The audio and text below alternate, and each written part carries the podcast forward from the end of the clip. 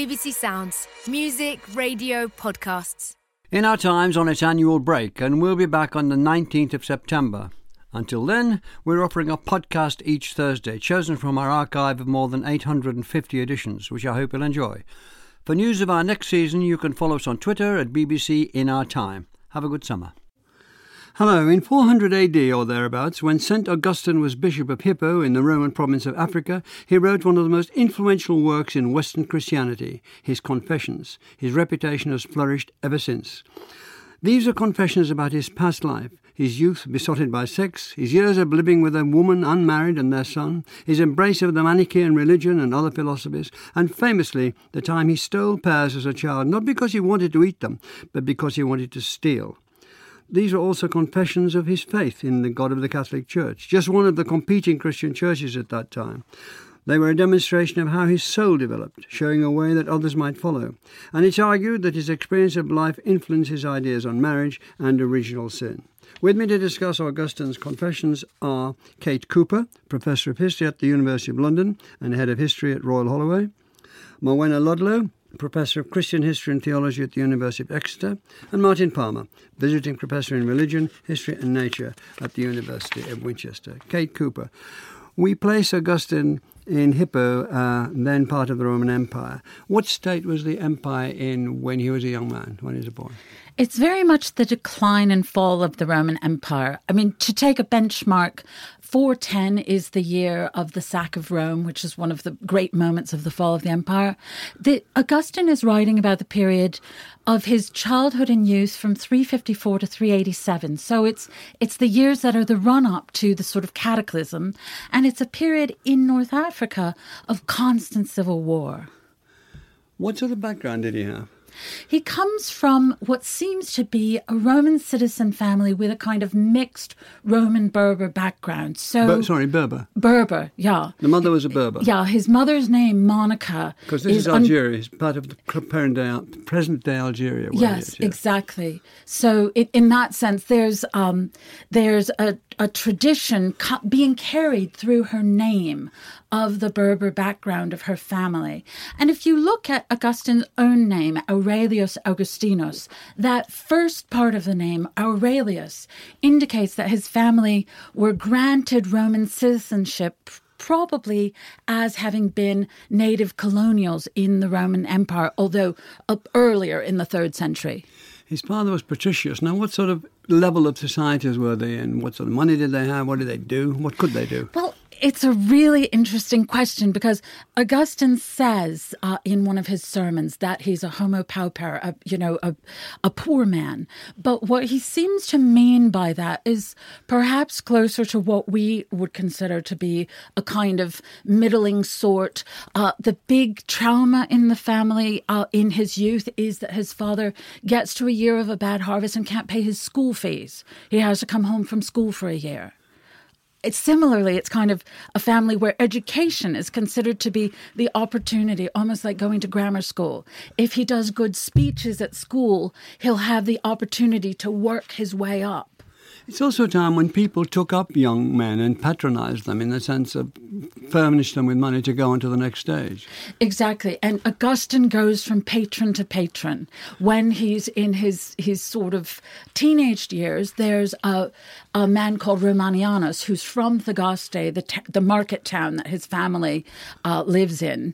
Um, and Romanianus uh, helps the family with, with the s- school fees. Uh, Afterwards, he um, he makes friends when he's at university in Carthage, and through the friends in Carthage, he gains the patronage of a Roman senator, Symmachus. What's he learning at school?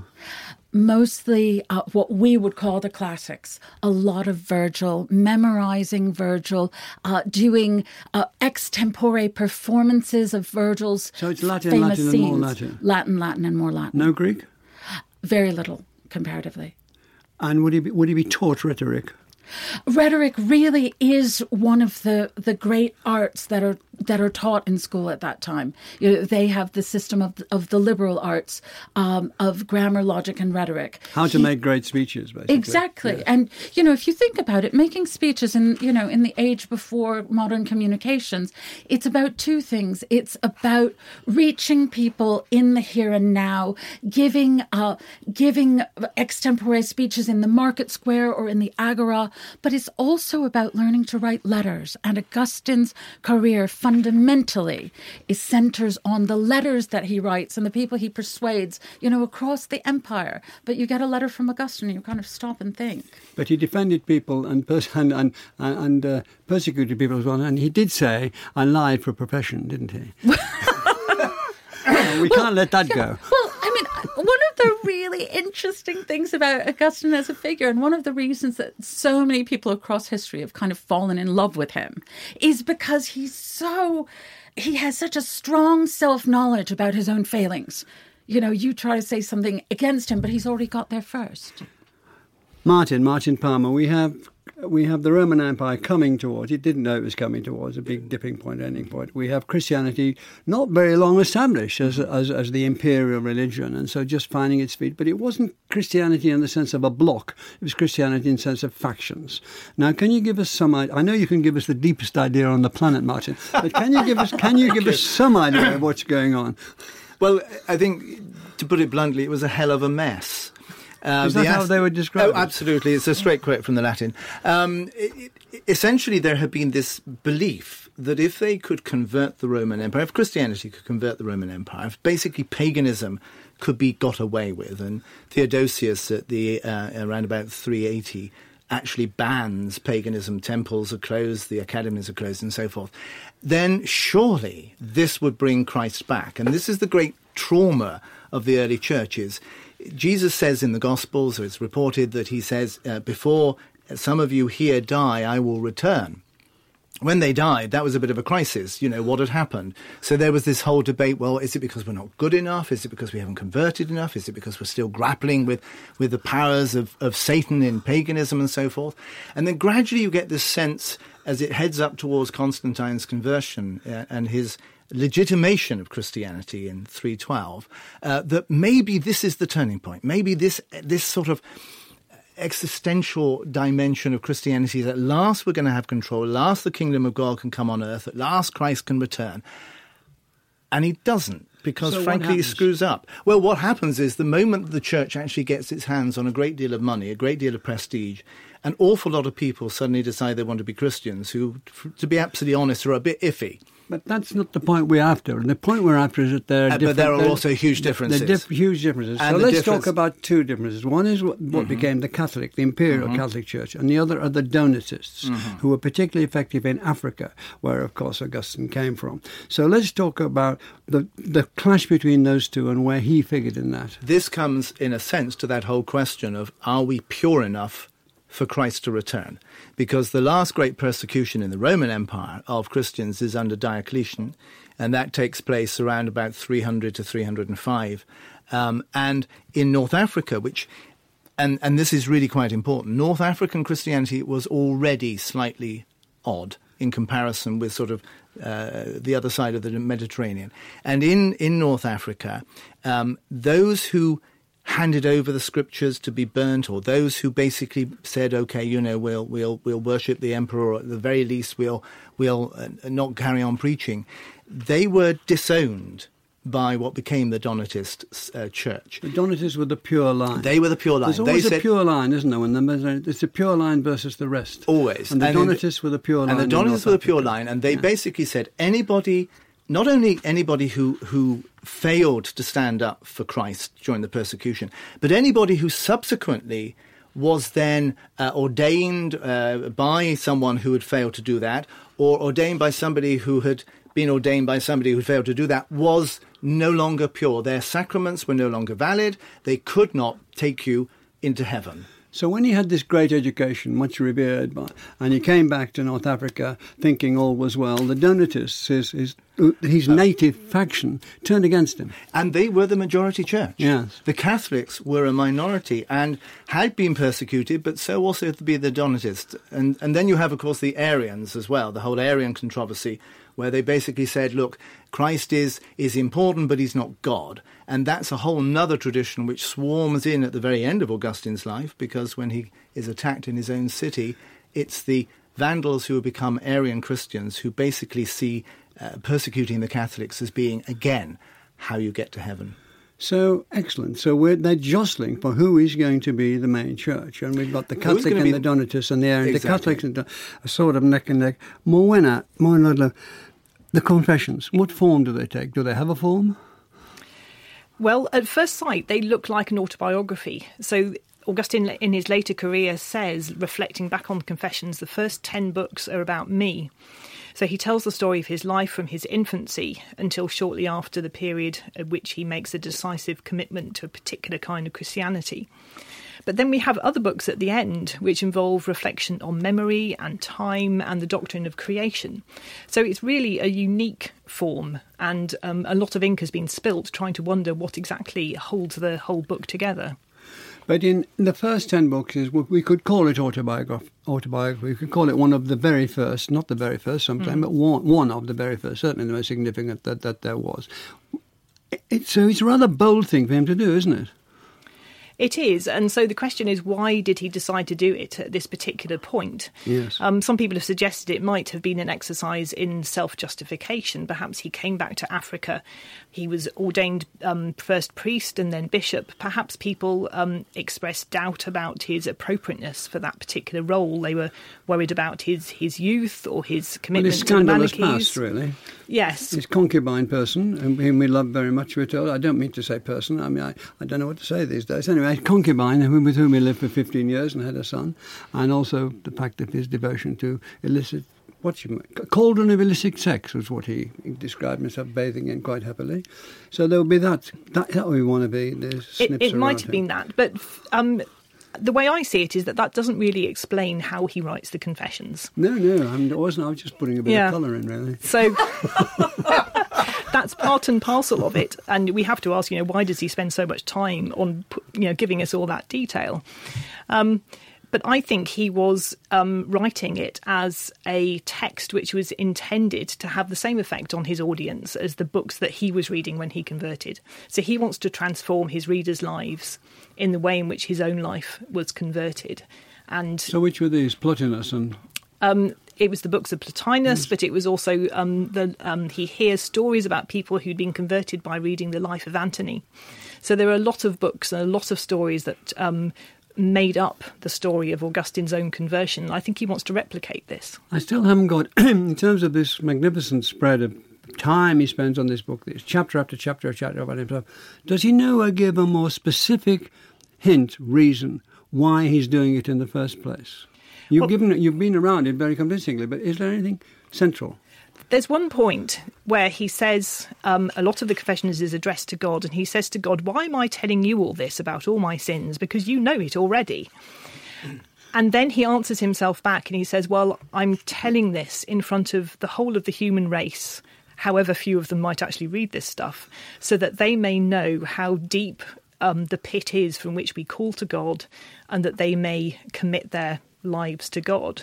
And so I think in that particular place he's saying, this is the reason I'm confessing my sins before God, so that other people can do the same thing as well. It isn't, as you indicated at the beginning of your contribution, just sins though. He's, it's his ideas of sins. Who did he expect to read this, Morwenna? I think young men like himself, and, and from the little evidence that we have of, of the of the readership, that does seem to be um, the people who were picking it up and, and reading it. So the kind of men that he talks about in the Confessions, um, people in their twenties who'd done their education and were moving into careers, who were at a kind of crux in their formation. These are the kind of men he's, um, I think, aiming to address. Kate Cooper, can we come back to the concubine about which I was too far too l- lightweight about? He had a relationship with a woman for fifteen years. They had a son. When they were forced apart, as it were, which they were by his mother, he, he describes great love and affection for her and so on. Can you tell us about that in itself, and also that as typical or not of the period? Thanks. It's one of the things that is really important to understand is that in Augustine's world, the fact that he had this to us illicit relationship would not necessarily have been counted as a strike against him.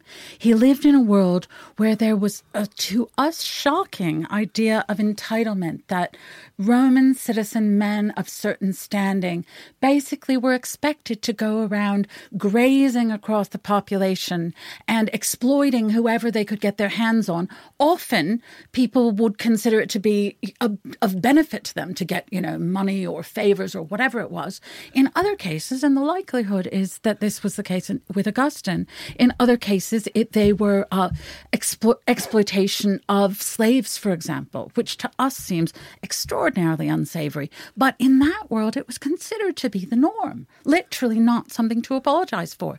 So in that sense, one of the questions you're asking yourself is, why does he make such a story of of this as being wrong? And also, why does he do it when he's seventeen? And he does it so profoundly. He's there. It isn't. It isn't a. It, it's a fifteen-year business, isn't it? He uh, he's very clear on the fact that he got into the relationship not for any high-minded reasons, but for lust. But once he got into the relationship, he found that it stuck to him, and he's he says that my heart was hers. So in that sense, you know, and again, that doesn't mean that it wasn't an exploitative relationship. You know, men have been falling in love with with um, people who they're exploiting sexually, kind of since time immemorial. But it seems Seems to be a little bit Jefferson and Monticello kind of situation, that, you know, he he has really fallen for her. Nobody knows what she thought. Um, obviously, she's put in a position that's extraordinarily difficult if you think about it. Whatever her attitude at the time to their relationship, uh, she's in a position where she knows that she's gotten involved with somebody who's going to have to set her aside at the point when he marries. Now, why does he have to marry? Because he's a young man on the make, and he's going to have to get a dowry. And he has a mother who is very concerned. We've missed Miss Monica out, who's the barber element in all, is very concerned that she should be on the make as much as possible. She is a ferocious person. Well, she certainly is. And the thing about Monica, you know, she she gets to Milan, where Augustine, by this point, he's sort of worked his way up. He's gone from Carthage to Rome. Finally, he's in Milan, where the imperial capital is settled. Can we come back to Milan yeah. just a little later? Okay. But th- but there but there they are, and he's in a situation where he's constantly having audiences with the emperor. So he's really in a good position, you know, small town boy on the make. And his mother comes in, uh, she follows him to Milan, and she's kind of on the prowl. She says, okay, where's the heiress?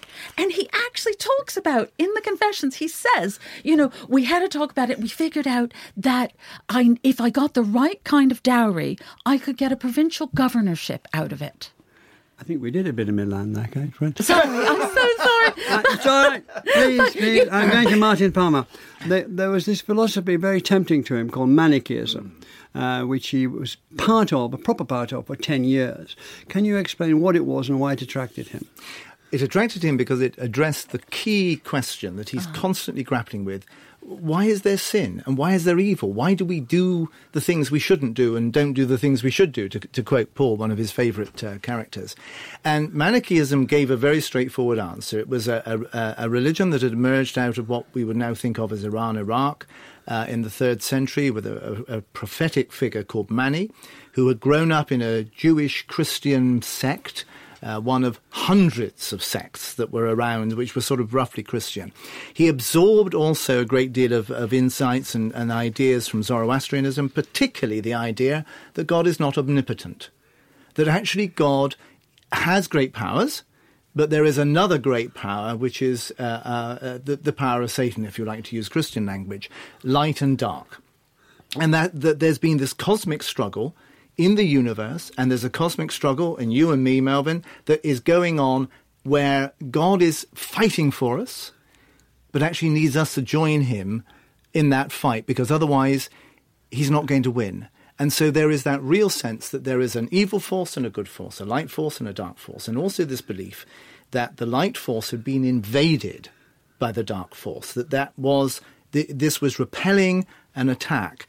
And Manichaeism has an extraordinary notion, which also actually has echoes in, in Plotinus, the, the Greek philosopher, which is that um, that the physical body is a trap within which the divine spark is caught, and that procreation is, in a sense, perpetuating the power of evil.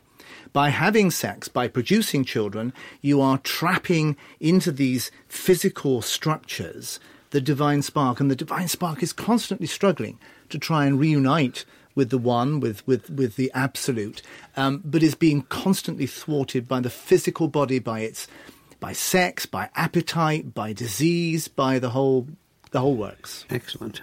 Morwenna, we come to something which the listeners might think is trivial, but he made of this a profound part of his work. The story of stealing pears. Right, he was a boy in a gang, they stole some pears. Then what? Well, it doesn't seem in the story to have any immediate consequences, but Augustine, the author, takes this story as a, a stepping-off point for a profound um, investigation about what was the cause of this event. And he seems to come down to two particular answers to that question, one of which, which you've already mentioned, is that he's perplexed by the fact that he didn't want the pears because they looked nice. He didn't want the pears because they were hungry. In fact, they threw them to the pigs. He seemed to steal the pears because he wanted to do something naughty.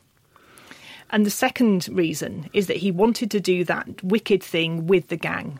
And so there's a, a, a delight in the complicity of of naughtiness with, with these um, other boys. And the fact that it wasn't a really awful thing to do, I think, is crucial, which is why I'm using the word naughty. He's puzzled by how engaged he got in that apparently trivial action. But for him, it epitomises sin, because sin is not doing something which has a rational explanation. At the bottom of it, it's irrational for Augustine. But I like the use of the word naughty, because it's like a thread, but the more you pull at it, a rope comes out, and then a noose comes out of it. Once you're there, once you're doing things, as we used to say, I mean, for badness, mm-hmm. where are you? And that's where he's talking about original sin. Each of us, if we can steal pears, we can steal countries, we can steal... Is that, that is what he builds on it fantastically. Yes, exactly. That's ex- that's exactly it. And so the the point of the triviality is, is very carefully done, um, as is possibly the fact that it's stealing a fruit from a tree, which of course would have had biblical echoes for the Christians who were reading this book, which is, um, you know, Adam and Eve eating an apple in the Garden of Eden seems also to be quite a trivial incident. But if you see it as an instance of pride, of deliberately doing what God told you not to do, it can explain, um, in Christian theology, a great deal. What emphasis? I'm, I'm suggesting that he gave great emphasis to this. Am I right? I think he does, because he later on in the Confessions comes back to um, deal with the question of sin. And... Um, although it has different colours at different times in the Confessions, at the base of it lies this idea that um, it's a delight in doing the wrong thing because it's wrong. And sometimes that wrong thing might be sexuality, sometimes it might be um, sins of the, the, the, the stomach or taste, but there's that absurdity at the bottom of it for him. But, but his philosophical answer as to why they're doing this is fascinating, isn't it? And that is, can you tell us? The philosophical answer is that it's due to a will that falls away from God and has become corrupt. So it's not due, as in the Manichaeist system, to some external evil force which is battling against the good. Rather, it's to do with the human will that has, if you like, turned its back on God and decided to do the wrong thing. And that's the root of evil for Augustine. Like human pride, you can behave better than God. Yes, exactly. Yes. Right. Kate, Kate Cooper, his mother... We're arriving at his mother, Monica. Now, she was a formidable woman, and uh, uh, and she put up with the terrible man, um, but she pushed her son forward. Can you tell us something significant about her? I think Monica gets a bad press. She's... That's about to change. Well, Augustine is obviously really troubled about her because he, you know, he thinks of himself as having let her down. But... the story he tells about her, her own life is absolutely phenomenal. You know, he talks about her being married at a young age, which probably means twelve, uh, to an older man who's uh, who has a bad temper, who's uh, who's violent, who she kind of learns to steer and corral into behaving in a way that she and her children can cope with. You know, so you get the sense of this indomitable spirit. And if you listen to the stories that he relates, her having told him about her childhood, they're incredible. She talks about uh, her nursemaid uh, as a, a helpful thing to do to the children in the heat in Africa, which in the summer gets to forty degrees um, centigrade. Uh, The the nursemaid thought that to keep them from drinking water all day would help them in their character formation. Now, I have personally gone without water in Algeria, and I will tell you, I did it for an hour and I was about to faint. You know, so this idea of this childhood where the t- that even the little girls are being taught to be fierce Romans. So did she, as the suggestion is in the notes that I've read, did she take control of his life at a certain stage? And if so, how? The big question with the family of Augustine and Monica is who had the money. After Patricius dies, it looks like the, Monica was the one who had the purse strings. She wasn't a kind of, you know, widow's weeds, impoverished, uh, you know, beggar. She seems to have been the one who had had the property and the power. Um, and she's very clear that what she wants from her younger son is for him to be the one who makes it and who brings the whole family up. Well, he didn't do too badly at one stage, did he, Barry? And we'll move on to Martin now. Um, he is he's doing tremendously well mm-hmm. in in as a rhetorician, uh, and um, that's been explained to us around the table. Um, he decides to become part of the Catholic Church. Why did he do that? I think we're back in Milan with Ambrose, aren't we? We are back in Milan with Ambrose, and this is now three eighty-six. Mm. And uh, he's he's he's found teaching actually quite tough. The students in Carthage were rude. The, the students in Rome were thieves, villains, con men. And he gets to Milan with a kind of sigh of relief and ends up in an imperial court where everybody is basically fake. So there is a there's a background of sort of not quite sure this is where I want to keep going for the rest of my life. Um, but then he he he he then enters into this whole exploration of philosophy, of, of Plotinus, Neoplatonism. He he wants to find an intellectual reason for why sin and evil exists. And very much he is trying to think his way through to an answer or to answers. What effect did this great uh, speaker, preacher, Uh, Ambrose. Ambrose, Ambrose. What did he, what effect did he have? On Ambrose helped him, first of all, to look at the Bible and to, to see within the Bible layers of meaning, not just a surface meaning. And one of the extraordinary things about the Confessions is that, I, I don't know if any of us have counted it, but I would think on every page there's five or six quotes or references to sections in the Bible, particularly the Psalms and particularly the writings of Paul.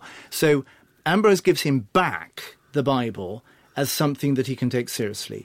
He also challenges him to think about converting, to thinking about what's he going to do. Because Ambrose at that point in, in three eighty-six has just fought a major struggle against the emperor's wife, who is an Arian. She belongs to this particular sect of Christianity that does not see Christ as being, as it were, a full part of the Trinity, but as a kind of adopted son almost.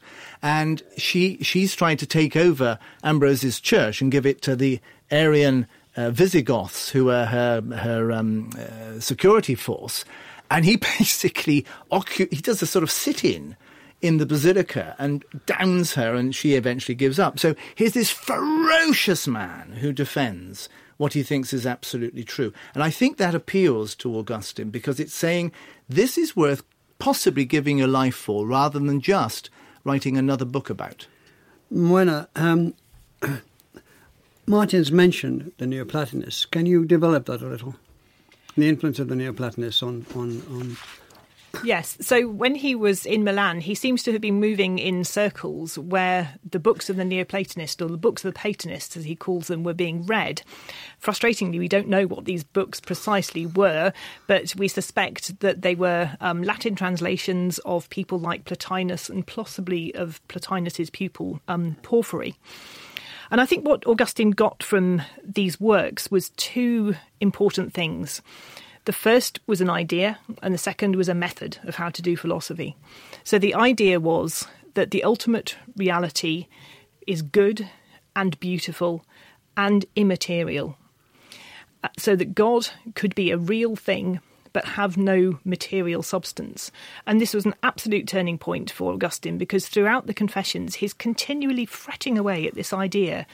How could God be everywhere? How could God be something to whom, someone to whom I can pray if God is a material substance? If I love God, what is God? Absolutely. What is the, who is the God I love? Yeah. And he keeps on chewing away at this idea, and it seems to be in the, the Platonist um, philosophy, particularly that of Plotinus, he can say there is something that is not just real, but the most real and good and beautiful thing, and that is God, but it's immaterial.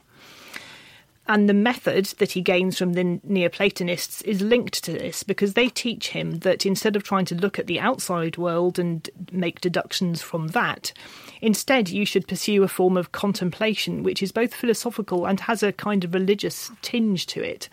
And that teaches Augustine a process of questioning and self-questioning. And in the end, he, um, through this process, comes to see that human minds could also be real, but without material substance. And that might be an analogy by which he can understand God. I think what Morwenna said about this, this method is enormously important, because, in a sense, what happens with Augustine in Milan is he switches from the external world to the inner world. And this is something that was happening throughout Christianity. Having failed to bring the kingdom of God on earth by converting the emperor, by converting the, the Roman Empire, having failed to even be able to agree on what Christ was and what the, the, the, the gospel is, um, people turned inwards. They stopped trying so much to come up with a, a philosophy that would mean you could manage all the aspects of the secular world, to use that phrase. And so part of this journey for him, and particularly the moment of his conversion, is when he goes inwards and begins to hear in his inner he- ear, as he puts it, the voice of God. Can I come to you, Kate, to ask? Uh, Martin mentioned this, but if you just give us one or two illustrations that he is finding in the Bible, which is thought in the New Testament, uh, and the Psalms, so let's stick to the New Testament, these simple sentences, these simple parables and that, which are dismissed as too simple. He's finding depths there. He's finding philosophies in a sentence which were dismissed as just just another uh, piece of uh, uh, prose, as it were. Yeah. Up until that time, people in the Latin-speaking world had tended to see the Bible as a kind of source of folk wisdom. You know, it's folk, the wisdom that's of what I was looking for. Fish, it's right, the yeah. wisdom of fishermen. Yeah. But what Ambrose does, and this gets back to what Martin was saying, Ambrose is a super literate, fluent in Greek, philosophically trained mind whose leisure time seems to be spent reading third century Greek philosophers, and among them, critically, is the philosopher, philosopher Christian philosopher Origen uh, of Caesarea, who's the person who really develops the idea of allegory in the New Testament, taking an idea that's already there in in the Platonic tradition, but really bringing it over to Christianity. Not only the New Testament, but also those lascivious stories of the Hebrew Bible as well. He finds that it's really an allegory. You know, the Book of Kings, they're all having, uh, you know, war back and forth. How can this be religious? Of course, the answer is it's an allegory for the war within the soul. Right. Morwenna, Morwenna, sorry. And one of the reasons for his conversion at that particular point may that be that he learned from Ambrose's preaching on the doctrine of creation, because Ambrose famously preached on Genesis, and this was the point at which Augustine was able to understand Genesis, not as a folk tale, but as something that could have deep philosophical significance. How did he whittle his, how did he get into that? Was it because of the first line of Genesis? Of Genesis?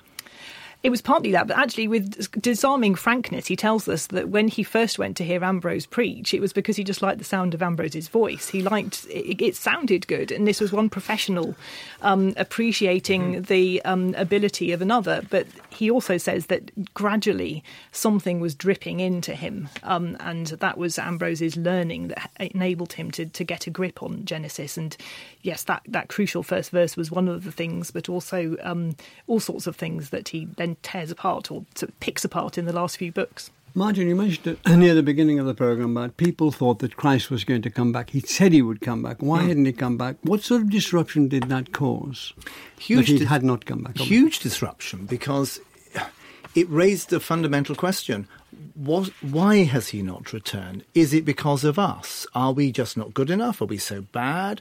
And I mean, what is interesting is when you look at the moment when Augustine Uh, has his conversion experience, and this is very much based on hearing the story, as was mentioned earlier, of, of Antony, the, the Egyptian um, hermit, and the fact that simple people, reading his biography, simple people in Egypt, but also court officials who were sort of rather flummoxy, they were reading his story and suddenly going, oh my God, I'm going to give up everything. I'm going to go and live in a cave and have nothing and have no sex and only eat vegetables. Oh my God, I've I've I've found salvation. And Augustine's going, but but why can't I find this? And in a sense, what was happening was that because Christ wasn't coming back, then clearly something was not right in the Christian world. And the, the monastic movement that emerged in the in the fourth century is one response to that. Augustine is another response to that, because he basically teaches that this world is irredeemably bad.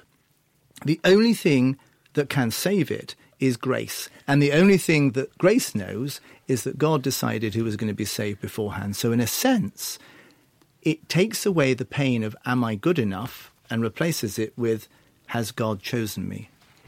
I have to say, I can't I can't listen to you say that he thinks that the world is irredeemably bad. Oh, come what, on. What, what I do think... think no, but I, I think you're imputing Manichaeism to him. I mean, I would say that he sees the creation as good, and he goes back again and again to the creation. The material world is good.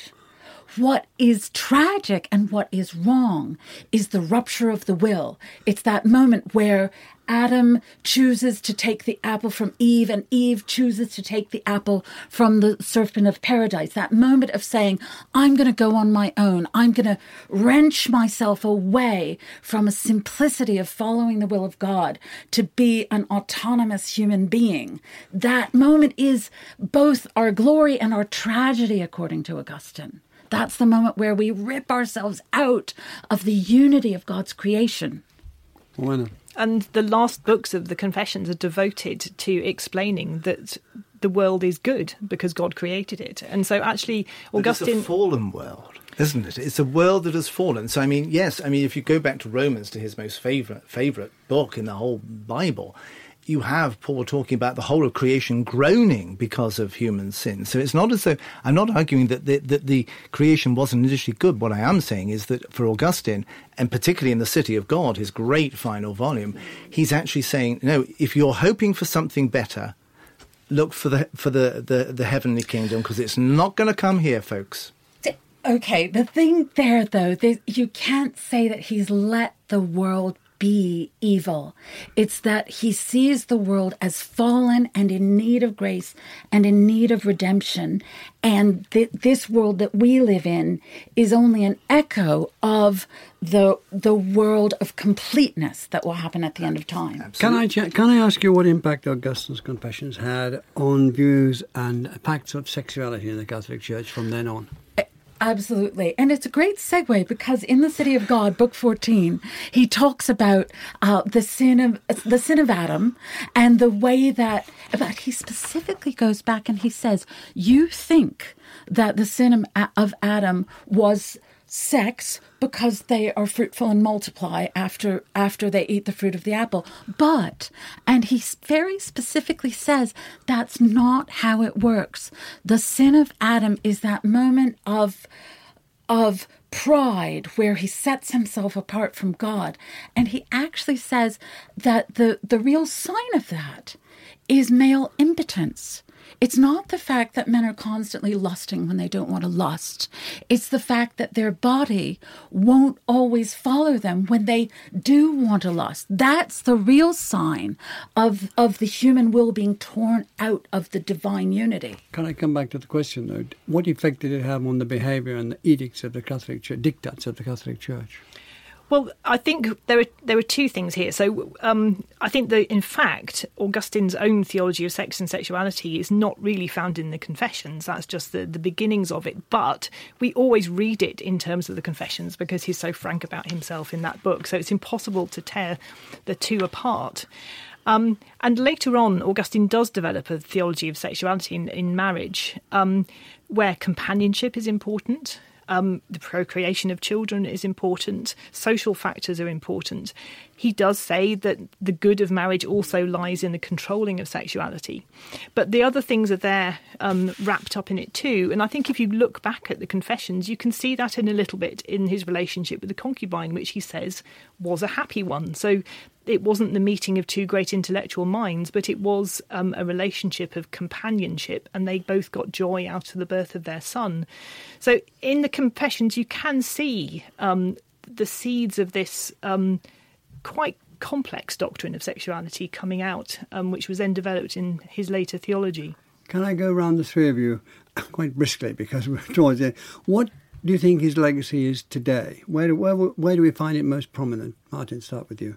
Uh, ironically, in the Protestant churches, because, um, to, to quote a, a theologian of the last century, uh, Augustine took the worst of Saint Paul and Calvin took the worst of Augustine and produced the whole predestination tradition, but also that the rediscovery of Augustine, and particularly the sense that only grace, not works, was going to save you, was fundamental to Luther, to all the major reformers of, of, of the of the sixteenth, seventeenth century. So ironically, I would argue that it's the Protestant churches, and that the reaction to the rediscovery of Augustine was the Enlightenment saying, oh no, we're actually much better than you think we are. I disagree. I think the greatest reader, modern reader of Augustine is Albert Camus, another Algerian whose idea of existentialism, of the person who wants to do good and yet is never able to completely achieve what what he wants to do. That shows, and Camus wrote his doctoral thesis on Augustine, and Camus really shows himself to be somebody who gets it, who gets that sense of the human condition. Well, I think Augustine's influence on um, Protestantism was very profound, as Martin suggested, but I think I'd place it somewhere slightly differently. Um, and I want to go back to the text of Augustine. We've been talking as if we can see his life directly behind it, but the point is it's a text, and he's constructed the way in which we read his life. And I think because of Augustine, we read narratives of conversion in a very particular way, and he's given us an idea of what it is to be converted, which is very much alive and well in Protestant ideas of being born again, which actually rule out other experiences of being Christian.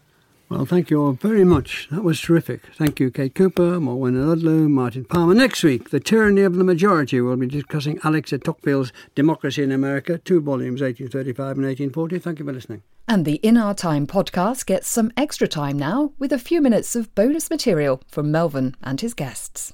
Did we miss anything important? I, I, I'd like to pick up on Morwenna's point about his conversion and setting a model, because when he has the conversion moment in, in, in the Garden of Milan, you get this whole sort of thing of him weeping and emotions and all the rest of it. And then he sort of looks back on, let's be frank, I mean, as, as you've said, yeah. his relationship with his mistress was, he was faithful to her. There wasn't anybody else, as he tells yeah. us. He was faithful to her.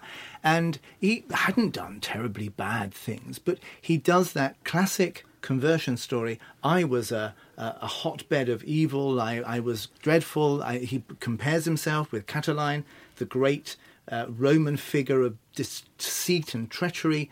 And so you get this whole thing of almost painting a blacker picture in order that the conversion makes you look whiter.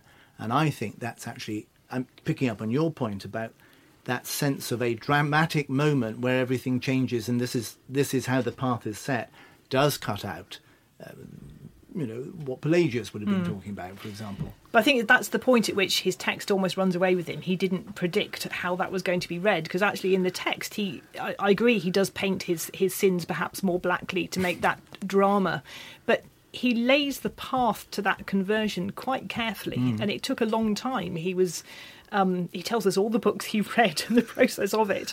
Um, even his conversion to Manichaeism is in some ways on the path to his conversion. Mm. The reading of the Neoplatonic books certainly was. And so actually, as a historian, I'd say it was probably a gradual process, and he tells us that. So why well, he, do we read it as being does, something sudden? He does, but he also says that everything that happened to him, God had foreseen and planned, and that therefore there was... I mean, the irony is that he, he says all the things he didn't do right were actually what God allowed him to do or made him do in order that he would then be where he got to now. So he has a sort of atheological perspective on his mm. own narrative, but that, that moment of kind of bam wham, I'm I'm suddenly I'm I'm I'm I'm in God, I'm I'm okay, and he runs to his mum and tells her that it's all all right now. That is that classic moment of, you know, I can tell you the day, the the minute, the hour, the place where that conversion happened. And I think that that's a terribly heavy burden for, for people for whom that does not happen. Mm. Yeah. You're narrowing your eyes, Kate, I can see that. Uh... Which is going to just a no, no, no, come no, on, no, come no. on. I think when, you know, Augustine has this story of the sex and drugs and rock and roll of yes, his exactly. youth. And I think it is something that he's put there for a reason, but it gets back to the idea that he's trying to reach his reader. You know, this this is a text that was read over and over and again, again for centuries by by young men in monastic training.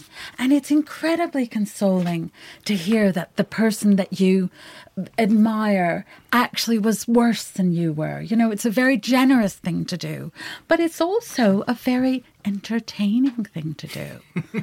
And I think we can't underestimate that. Well, one of the three... three as I understand it, three purposes of rhetoric was to entertain, was to exactly. teach to something else and to entertain. Yeah, exactly. Must have been informed, mustn't it? Yeah, yeah. yeah. Teach, light and move. Right. Yeah. yeah. And, yeah. and he, he, he certainly does all these three things. And and one of the, the most common pieces of feedback I get when I teach this book, as mm-hmm. I do to my students, yeah. is I had no idea it was so entertaining. Yeah. Mm. yeah. And, mm. and it's very interesting teaching it in particular to clever boys who are around twenty, twenty-one, twenty-two, because it's not just that he struggled yeah. with his sexuality. I think he struggled with being clever. It wasn't cool to be uh, clever.